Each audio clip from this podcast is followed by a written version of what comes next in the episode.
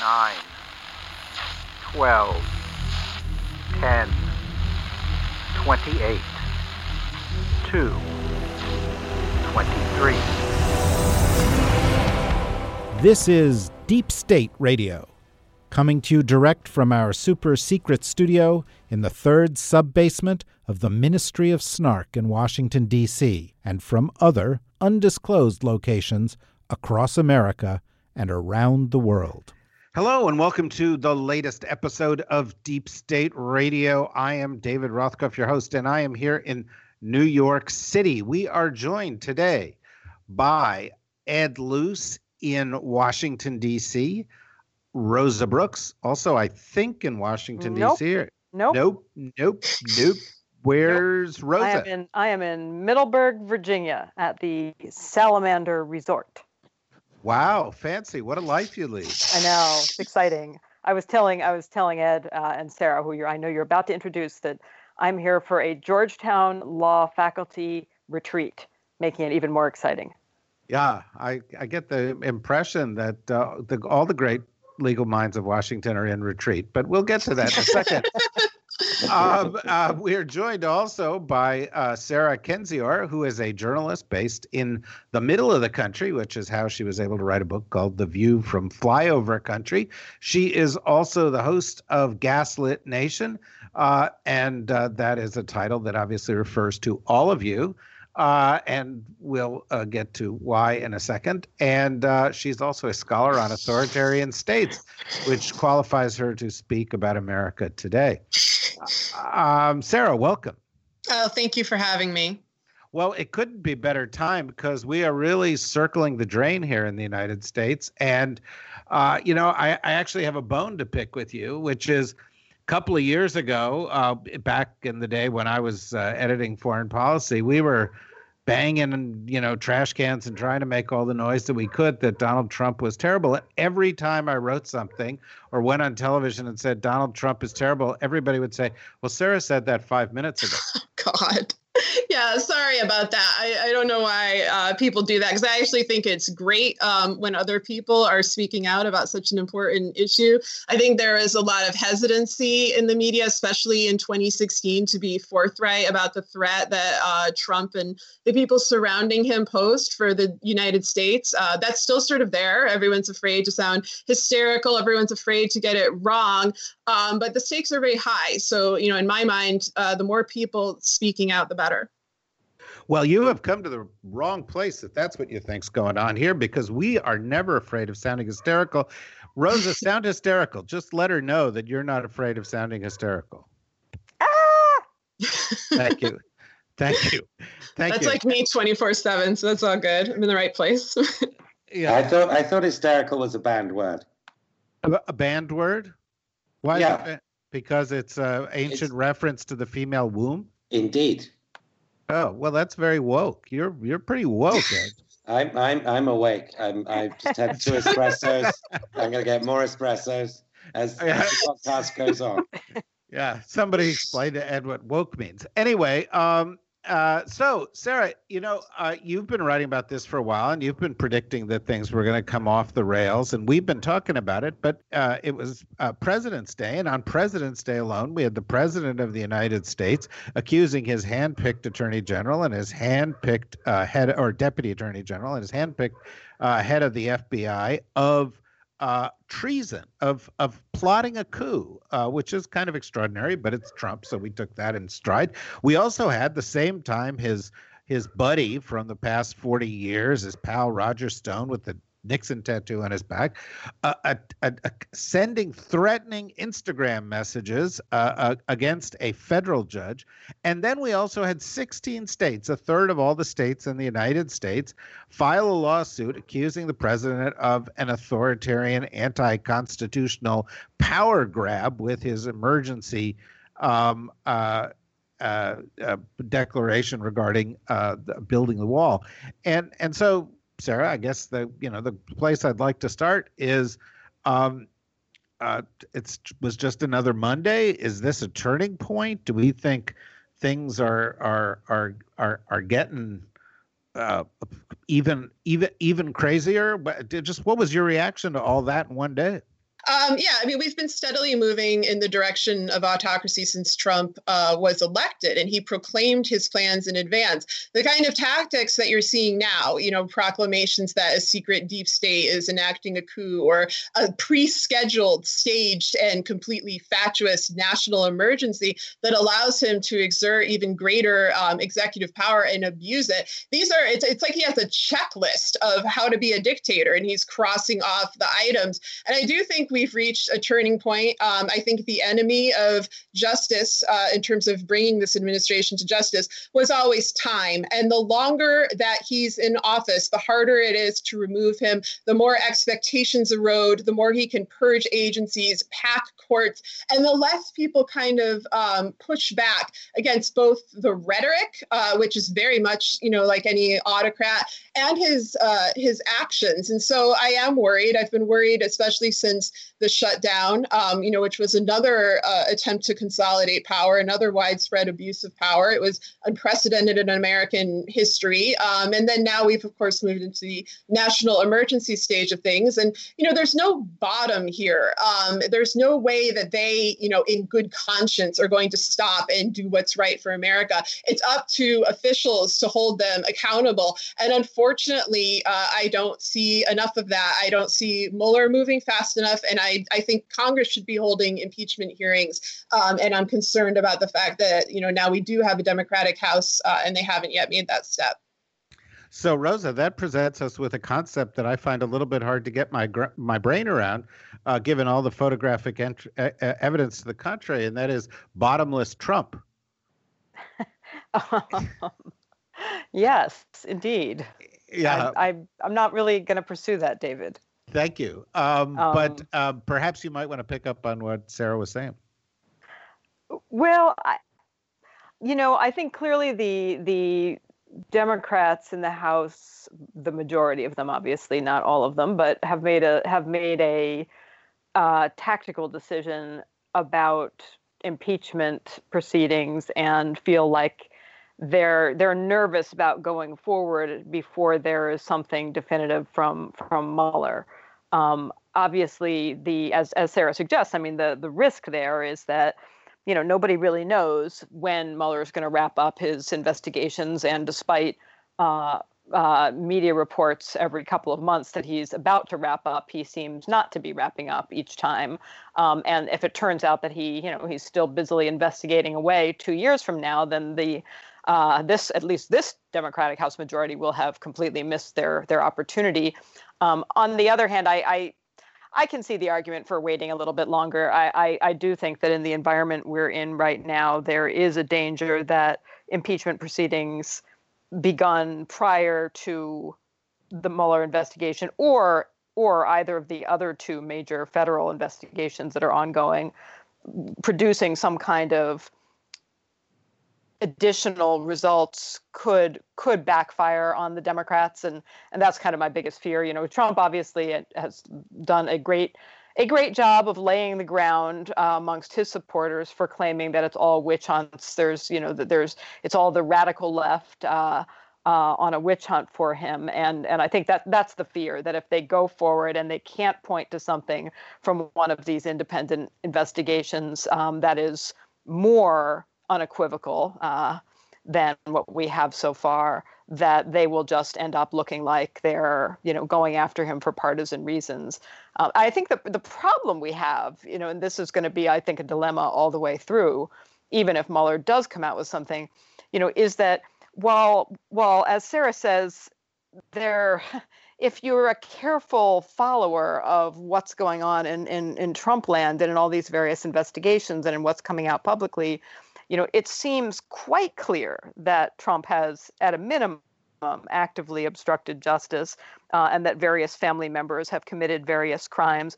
The trouble is that there's no single one big smoking gun. So I think for the majority of Americans who who aren't going to put the time into connecting all the dots that you have to connect, uh, it's it's still you know vulnerable to, to Trump and others on the right saying, nonsense. There's no there there. It's all a partisan witch hunt. Well, you know, Ed, as, you know, as I was watching all this happening yesterday and the ways that we watch all of these things happen. One of the things that I was struck by was uh, relates to what Sarah was talking about, which is Trump saying that there was a coup. The repetition of the idea that the coup was a kind of insurance policy if the election didn't go the right way. Um, uh, the the other sort of tropes that they've sort of settled into um, are very worrisome because they they could be played out in a variety of ways in the future. You could see Russian bots and others, as we have in the past um, a couple of years, but really more intensely, I've seen them in the past uh, even couple of days. Uh, pick up on those things and use them to create a chunk of people in America that say, no matter what happens with Trump, it's uh, illegitimate. It's a plot. It's a coup. It's unhappy Democrats. And we must fight it and reject it.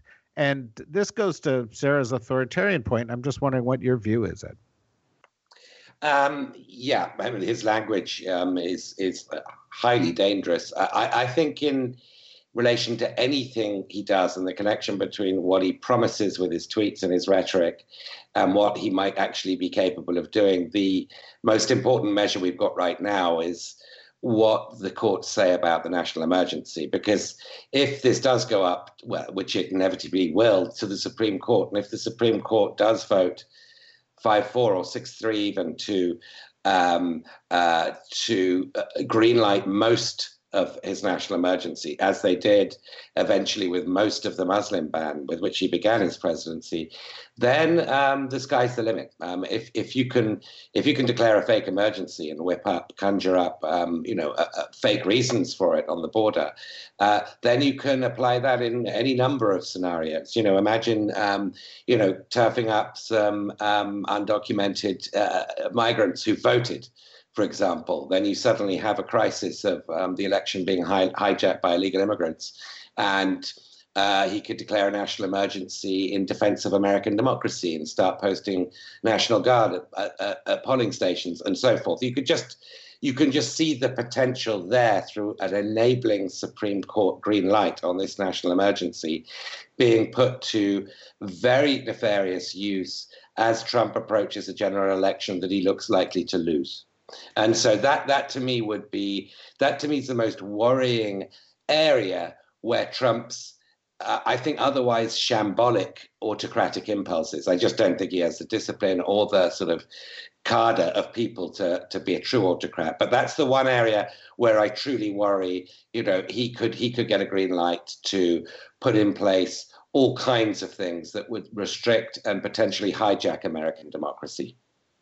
Sarah, I think I recall reading that uh, you had done your doctoral dissertation on Uzbekistan, or or yes, and and and and things are looking increasingly Uzbek in the midst of all of this. You know, very Central Asian, uh, you know, autocrats, oligarchs, disinformation campaigns. Uh, uh, that all, I guess, have led to your podcast being called Gaslit Nation. So, you know, it, it seems that, you know, one of the, the areas triggering sort of a new wave of gaslighting and also of revelations uh, is this McCabe book. Um, Sarah, have you, have you read the book or, or read any of the excerpts? I've read the excerpts, uh, and I also read the interview with him today that was in the Atlantic with Natasha Bertrand. And you know, one of the things in the Natasha Bertrand uh, uh, interview that struck me. One of the elements of the book is that McCabe talks about going to the Gang of Eight, the leaders in the Congress, and explaining to them what's going on. Uh, and why there is a suspicion that the president of the United States is a security risk to the United States, and that people like McConnell and Ryan and Devin Nunes sat there, didn't challenge it, uh, of course, McCabe was worried that with Nunes in the room, he was going to run back and tell it all to Trump. Um, but we do have a kind of a strange situation here, which is again akin to what you might have found in Central Asia, which is the party in power is an enabler. It has completely given up any pretense of serving the Constitution of the United States or the legal system that it's supposed to be part of, or providing any of the kind of oversight that uh, is is is their responsibility. And I'm wondering what you how you react to these new revelations. Yeah, um, it's very frustrating. You know, you the Republican Party started out basically seeming terrified of Trump or complicit in his behavior, and you know there were a few holdouts. You had people like McCain and Graham initially calling for an investigation of Trump and Russia. Um, you know, Graham has since done a complete 180, uh, become one of Mo- Trump's most faithful lackeys. And what's clear is that it is uh, party above country, it is Trump above country. Uh, they're not even bothering to put up the facade of, um, you know, justice or pursuit of democracy and democratic rule as a goal. They want a one-party state, um, and that they're being so overt about it concerns me in, in terms of things like the 2020 elections. Um, they're not bothering to pursue uh, popular policy proposals. They're engaging in behavior like a uh, disastrous long shutdown or a fake national emergency that they know is uh, chipping away at whatever kind of support they have. And yes, you know, we now know, of course, um, they knew what Trump was up to. But one of the things that bothers me about that McCabe interview is that, you know, McCabe also knew about Trump. We all knew about Trump and Russia in 2016 before he was elected. We knew about people like Manafort for decades. The FBI had been investigating Manafort because of his activity in Ukraine in 2014. The FBI had been investigating and working with people like Felix Sater, who was an informant for them. And so when McCabe comes out and kind of, you know, at one point in that interview, he was asked, um, you know, why did why did the FBI go forward with, uh, you know, the Hillary Clinton investigation and not the investigation about Trump, um, which is an obviously much more serious national security matter? He claimed that, you know, they didn't know and that the public had very little interest. And that that was uh, the most gaslighting moment of that interview to me because Hillary Clinton had called uh, Trump a Putin puppet on the national stage. Trump had asked Russia for uh, Hillary Clinton's emails at a press conference. It was all in the public domain. And so it's very frustrating. That's been my frustration for the last three years is that so much of this information is in the public domain, um, often admitted by the parties in question. They brag about committing obstruction of justice and nothing is done. There's no accountability. And before, when I was mentioning how, you know, I do think they should do impeachment hearings, it isn't because I think they will actually succeed at impeaching him or convicting him. I don't think they will necessarily lead uh, Trump to leave office, but I do think that it is a formal process process of bringing information to the American public that they desperately need and that they've just been getting in little bursts. Uh, I don't think they, everyone necessarily recognizes the severity of this. It makes it easy for Trump to put out his propaganda. It makes it more likely that people will buy into his theories of a deep state coup and all these other all this other stuff. People want the facts, and that's true where I live too. Like in Missouri, you know, people are fed up with this administration. It doesn't matter if you voted uh, for Trump or for Clinton, or you know, often as is the case for no one. People are tired of the chaos. They're tired of not knowing. I, I, I hear from people who voted for Trump, you know, more reluctantly, not the hardcore base, all the time. They just want to know what's going on, and so I think our officials owe us that. Well, we're certainly um, not getting it from from some officials. In fact, there seems to be a concerted effort to suppress this information uh, and and wanted disinformation as well. And one of the other developments in the past 12 hours, Rosa, uh, has been a New York Times story showing that the president of the United States um, has systematically, in many many ways, over the past couple of years, tried to obstruct justice, uh, uh, uh slow it down, uh, spin it, uh, you know, have his staff, you know, present things in a different way. But one of the most eye-opening revelations in all of this was that he apparently went to the acting attorney general, Matt Whitaker, um, uh, who you know looks to be like a sort of a bouncer from a South Florida nightclub. Uh, maybe you know maybe not even the first string bouncer. Uh, did a terrible job in his testimony, uh, uh, and he, you know, Trump said to him could we get the uh, uh the uh, U.S. Attorney for the Southern District of New York, who Trump had appointed, to unrecuse himself so that he can manage the case against Michael Cohen, the one where Trump is actually implicated of committing a felony in terms of federal uh, uh, campaign finance uh, violations regarding hush money. Um, and this yet again seems like that obstruction of justice that you were talking about. Um, and you know, I, I just wonder, you know, you've been around, you've seen the way the world works. Do you have any sort of confidence that the president of the United States is ever going to be held to account for this pattern of obstruction of justice? Uh, no, I have very little confidence that he will personally be held to account in in a satisfying way, at least for us. Well, what would I that think- involve for you, Rosie? Oh, know, I think I think for, or- you know, no, no, no. I wouldn't want to stone him. That's ridiculous, David. Let's let's not be mean. Um, as I've argued in the past, if I were representing Donald Trump uh, in any legal proceedings, criminal proceedings against him, I would argue diminished capacity on his behalf. Uh, I think uh, uh, an appropriate therapeutic institution for the criminally insane would probably be more appropriate. Good luck Um, proving. Good luck proving yeah. that he had capacity. But go on. um, but no, I mean, I think each of us, we all probably have our own personal fantasy of various types of satisfying comeuppance uh, on Donald Trump. Uh, I don't think any of them are likely to come true. Uh, I think he will live out the remainder his, of his life not behind bars, unfortunately. Um, odds are, at least. Um, uh, I think that the the only satisfaction that we are likely to get um, I think there are several forms of, of satisfaction which we're likely to get um, in, I, I don't know what order of likelihood they're in. Um, one, I do think it remains quite likely that some of those nearest and dearest to Donald Trump will be indicted, um, including Don Jr., perhaps Jared Kushner, uh, and then who knows about Ivanka and, and Eric.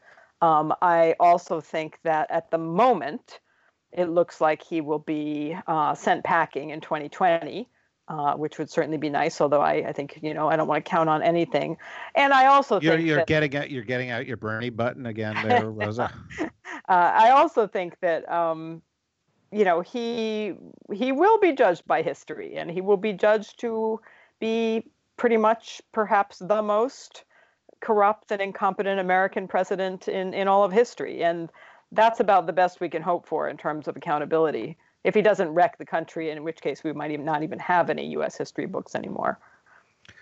Well, it seems like you know things just keep humming along, even with the you know the the the things we're talking about here. And one of the things that's also been in the news today is that there is a congressional report that says that the the, the whistleblowers are accusing the White House of trying to rush through against objections the passage of uh, uh, uh, uh, very sensitive nuclear technologies to the Saudis, uh, with whom, of course, Trump has close relations, and and who will be the subject of House investigations in the months ahead because of those close investigations. And and and and that's you know another thing that I think must be worrying to the average person, and that is, for now, everything just keeps going. You know, we talked about on a, on a past podcast.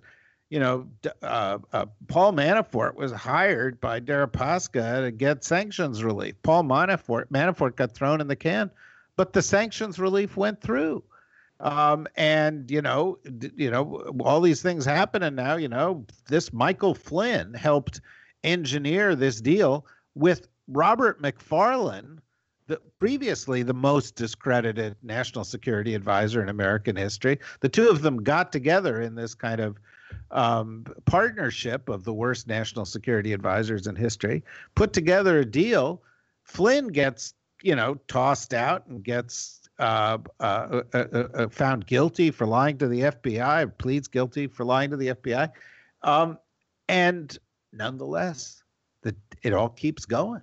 Like nothing can stop the crime from happening. Uh, it, that's um, that's certainly the impression um, one, one, gets. Although I'm not sure Manafort or, or Flynn, you know, facing um, relatively well in in Manafort's case, very lengthy jail sentences. Would agree. Um, the you know the difference, and we've talked about this before between the um, the crooks around Trump um, and the way Washington uh, and the way the swamp normally does business is the incompetence of, of the people around uh, around Trump. Now, there's clearly um, separate and over above that, the whole sort of collusion investigation. But just leaving that side aside for um, for a second, the view I think of the average punter um, outside of the Beltway um, is is not as detailed and it's not as blow by blow as the kinds of conversations we have on on this podcast. I think there is a sort of general curse on Washington view, and a lot of Americans, if opinion polls are to be believed, and my own sort of relatively restricted anecdotal evidence um, has any value. A lot of Americans sort of just go hazy about all this detail and think that basically the whole town is a swamp. And they're not entirely wrong. Um, as I say, I think that, uh, that those around Trump are um, a whole different level of bad and a whole, whole different level of um, corrupted. Um, um, but I think by and large, they, they've distinguished themselves by their incompetence and just how amateur they are. I mean, Manafort was just sort of in broad daylight, flouting every possible um, regulation and tax law and lying to FBI and so forth. You don't normally get this level of sort of cartoonish incompetence. Whether the American people care much about that is another question. Uh, and I have to say, I think the jury, I think the jury is out on whether they do. We need, we need the Mueller investigation to uh, come up with something very, very stark uh, in terms of proving collusion um, over and above all the obstruction and collusion we've seen already, and that those who are following this blow by blow um, are prepared to accept is, is absolutely clear. We need something far starker along the lines of the Nixon tapes to, I think, um, shift public opinion decisively. Well, I know what my reaction to that is, um, Sarah, and that is no, no, no, no, no, no, no, no, no, no, no. We don't need the Mueller investigation. We can't rely exclusively on the Mueller investigation. The parameters of the Mueller investigation are somewhat narrow. Mueller may, in fact, come up with the smoking gun. But first of all, there's a ton of evidence out there that should be motivating us to take action now there's the and then there's seven 16 other investigations going on uh, Uh, but that's just my view. What do you think? Yeah, uh, I'm right there with you. This is all out in the public. Um, you know, I don't completely trust the Mueller investigation in part because I think that it's too slow, but also in part because it's greatly flawed. You can look at what happened with Flynn, uh, where the judge wanted, you know, him to be sentenced, thought he was treasonous, thought he was an enormous danger, you know, because he's a foreign agent. He was working for Russia and Turkey. He was trying to illegally sell nuclear material. He lied to the FBI. He was trying to abduct a Turkish cleric, on and on and on and on and on. And instead of, you know, pr- protecting the public from him and protecting national security, Mueller kind of gives him a slap on the wrist. And Flynn ends up showing up where I live in St. Louis to go and hang out with a bunch of right wing nut jobs, you know, at a convention held by Gateway Pundit, attended by Joe Arpaio. Now, is that really a good idea, you know, to let this guy who's like a straight out, you know, treasonous lunatic just run around with classified information all over the place? Because, you know, as, as you've pointed out, the crimes continue to go on. And they go on because no one stops them. No one really gave a gag order on Roger Stone. What does Roger Stone do? He goes and threatens a judge. Now, the American public might not know every little tiny detail of everything that Trump and his gang of goons has done, but they know enough to know that this is another case of a bunch of really rich, really connected guys getting away with stuff that anybody else would not get away with because of their wealth, because of their networks of power. And they're disgusted by that. You know, people want information, they also want justice and they want protection. They want to make sure that these guys aren't able to hurt people. You know, keep in mind, we have all these other humanitarian concerns. We have what's going on at the Texas border with children being taken away from parents. We have attacks on, you know, our social safety net. We have shutdowns that, that make life extremely unpredictable, um, you know, and, and tenuous for a lot of people. You know, most people are barely holding on. This is so beyond partisanship. You know, this is about suffering, it's about sovereignty, it's about the future of our country. And so I think, you know, the time to act is now. And even if what you're doing is just bringing that information forward and telling folks, you know, this is what your government is doing um, and they need to be accountable, they are working for you. I think, you know, that's a message that everyone uh, should be trying to drive home. I, you know, th- there's a really important point there. Be, I mean, there were many important points there. I don't want to diminish the what you said, but one of the points that often gets lost in this is that we watch crazy after crazy after crazy development and and and crime after crime after crime uh, and it it sort of absorbs all the bandwidth that the news media have and and that most of us have and quietly in the background um, you've got inequality growing for 40 years in the United States, but now at the this incredibly fast pace, a tax bill that cost a trillion dollars, uh, which benefited the one percent and average people seeing their tax uh, uh, taxes go up in 2019, which is coming as a shock to a bunch of them. Um, uh, infrastructure crumbling, et cetera, et cetera, et cetera. And the the regulations are being wiped away without, you know, I mean, we're not even paying attention to that. I mean, there's another scandal that started brewing today about uh, whistleblowers in the Department of Education trying to stop Betsy DeVos from doing something bad with regard to education. They couldn't stop. So this is not only crime upon crime upon crime, but it's a distraction from the kind of serial uh, uh, uh, ripoffs that are taking place on on the part of the GOP and the one percent that they serve uh, against everybody else in the country. Uh, uh, Rosa, uh, you're a trained professional legal mind. Um, and we have recently, you know, had another readout from one of your colleagues, Rudy Giuliani, who said the McCabe interview demonstrates once again that the genesis of the Comey Mueller investigation never had even a shred of evidence of real Donald Trump involvement in collusion. It was then and is now the playing out of Peter Strzok's insurance policy to remove our president. Yeah, they're so obsessed with with poor Peter Strzok. well, I had no idea that Peter Strzok was so powerful.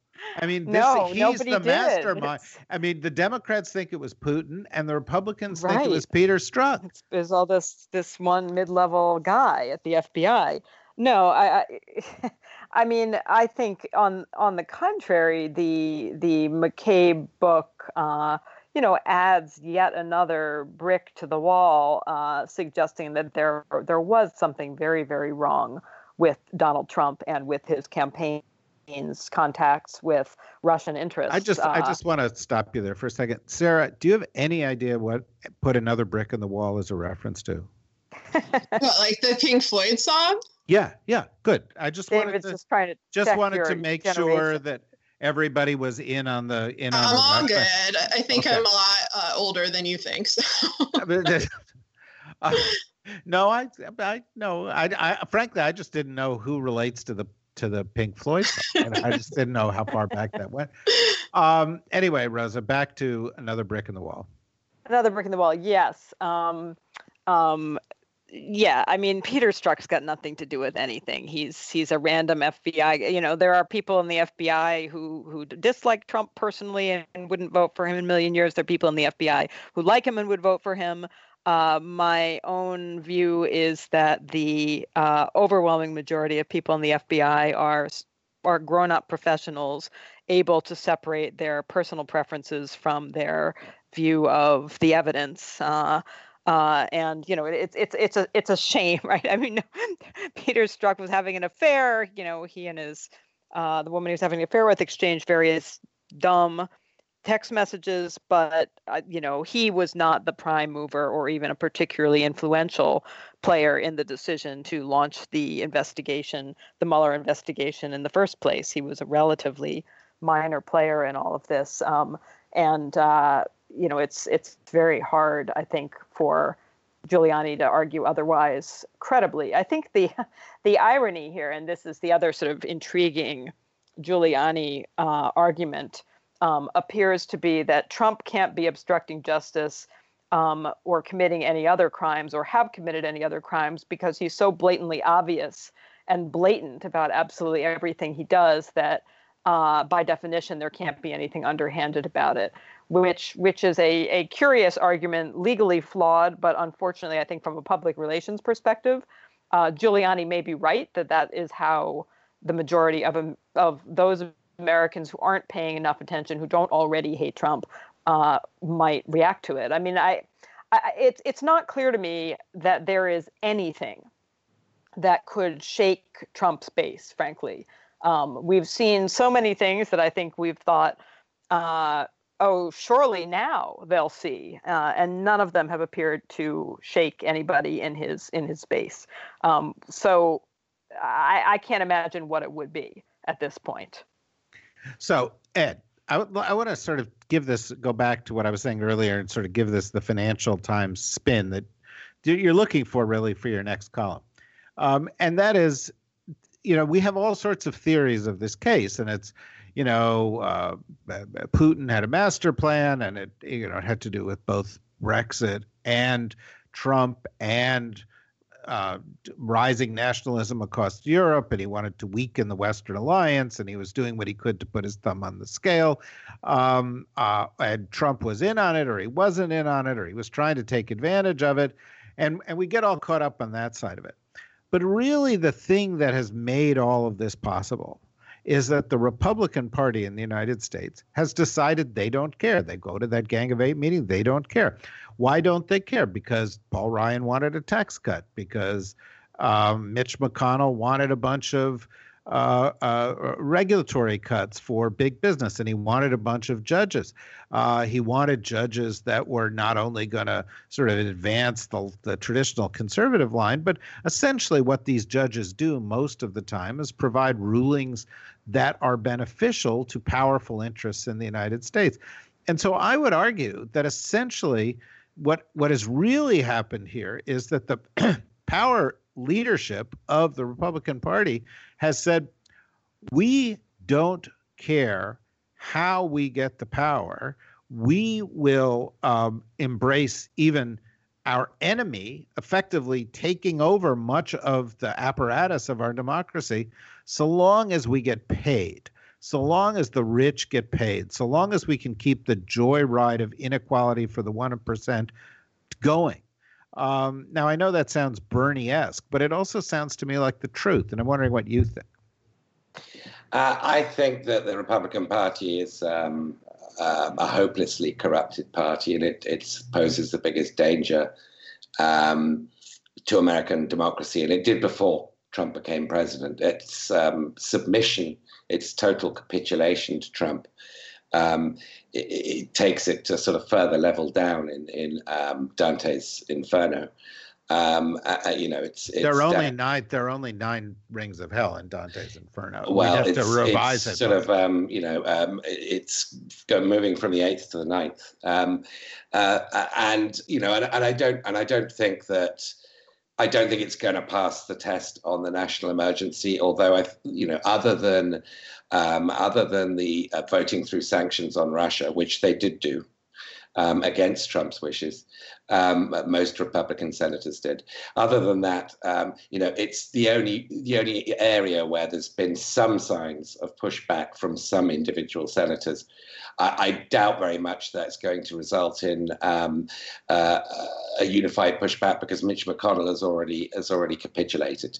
Um, so the Republican Party continues to be this sort of decomposing, sort of uh, morally um, vacuumed shell of, of its former self, and I don't think that's going to uh, change. Um, you know, in terms of um, putting a spin on this, I mean, I, I I, I, I, don't think I'm putting a spin when I say I think that strategically and, and tactically, Nancy Pelosi is absolutely right to um, be moving ahead with pushing um, an agenda as well as full investigations of the Trump administration and its manifold conflicts of interest, um, but also pushing a positive agenda about protecting American democracy, you know, uh, um, uh, about middle class economic issues um, rather than you know uh, going for the siren song right now of impeachment. And I think and I think it would be an a siren song right now.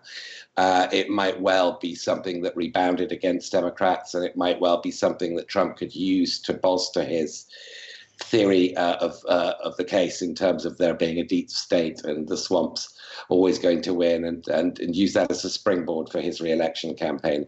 So I would rather let the many pieces of America's, you know, uh, multifarious system um, including the many investigations into Trump um, and including the legal system uh, in terms of the national emergency, continue to do its work and watch the Democratic Party attempt to establish a positive case.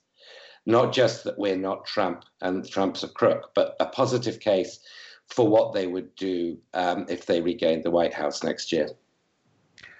Okay, Sarah, the last word is going to go to you. We're we have to end here. I know you have to go off and do whatever it is people do in St. Louis when the when it gets dark. I don't do what do, what do people do? Do you just shelter in place? I mean, Oh yeah, people do a lot of interesting stuff St. Louis it gets dark. But you know, I'm a I'm a mom, so I'm just uh, here, you know, trying to tell if it's fireworks or gunfire. So yeah. well, um, I, I, think that's what we're all doing. I think that's been the whole purpose of this episode. But, but, respond to what Ed said as the last word here. I mean, he's essentially saying Nancy Pelosi's right should focus on, uh, uh, you know, a positive agenda.